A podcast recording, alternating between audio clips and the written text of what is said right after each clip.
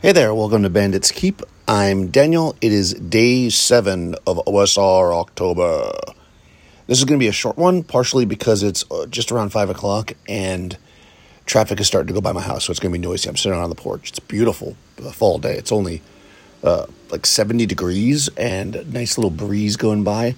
Although weirdly, there's mosquitoes, which is odd this time of year, but it's been very wet lately. Anyways, that has nothing to do with nothing. I was uh, talking to my Discord server today and somebody was looking for a zine or something about like kind of useless or simple magic items. And I remembered that I had this list D100 minor magic items. This is from Goblin Punch. I will put a link. I feel like I had it printed out, so maybe there's a PDF listed here. I don't know, but this is basically online. And there are 100 items here that are just fun little things. So I'm just going to scroll over, read a couple of them. I think they're in very much in the spirit of the OSR and the stuff that brought me early on into the OSR. These little like uh, things that people put together for their own groups and to share online and such and such. So here we go. Going through number. All right, number 11. Sleep and trial. Sleep twice as hard for four hours. You get full night's rest but cannot be woken up. Unwilling targets get a save. Oh, that's neat. So you know you, you don't have enough time for a full rest.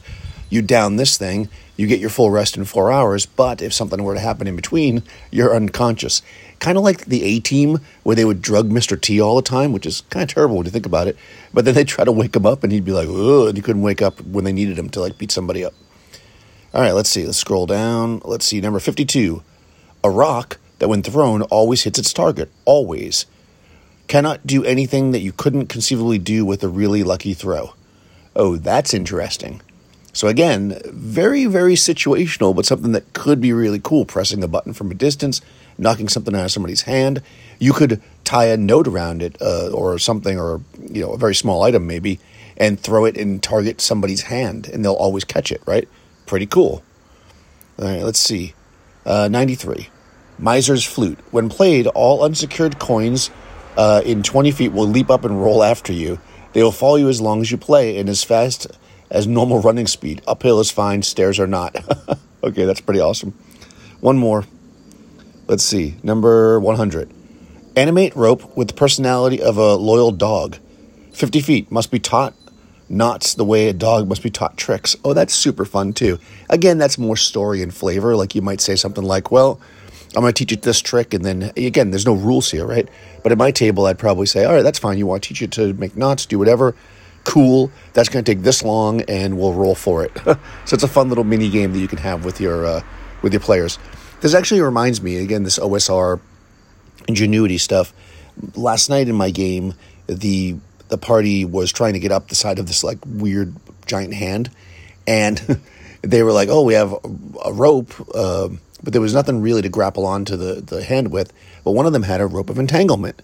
And they were like, Can I use that like a rope of climbing? And I was like, Well, if you threw it up there, it would just wrap itself around the, the the thumb. It wouldn't like drop down until you could climb up.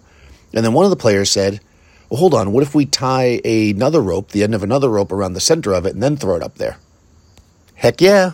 That's how we use stuff. That is the OSR. That is the the heart of it to me. These fun little items that you give to people, and the player characters or the players really figure out a way for their characters to use them in cool ways. I got a lot of calls a lot for me, anyways. And uh, they're being built up. Today is Friday. Hopefully, I'm going to sit down tomorrow and go through them, or possibly Sunday, and start answering some before I get too overwhelmed that I forget some, and then I'll need calling on my on my show to say your call will be played eventually. So if you've been calling in, that's amazing. I appreciate it. Uh, feel free to continue. I kind of want you to continue, not just kind of. I really want you to continue. So if you've been calling in and you have something to say about this, uh, go for it. If you have something to say with the previous episode, go for that as well. OSR October is uh, turning out to be really cool. I'm, of course, falling behind on people's podcasts, but lots of people are doing lots of stuff. I have listed in the description here, the show notes, uh, links to podcasts that I know are doing stuff. If you are a podcast that's doing stuff for OSR October and I did not link you, please do send me a message, maybe over on my Discord server, might be a good place. Uh, you can find a link to join the Discord in the, the show notes. You can also find a link to my Patreon if you want to support me there. You can find a link to this Goblin Punch uh, blog, so you can use these 100 magic items yourself. And if you have used them in the past, let me know. Go ahead and give me a call.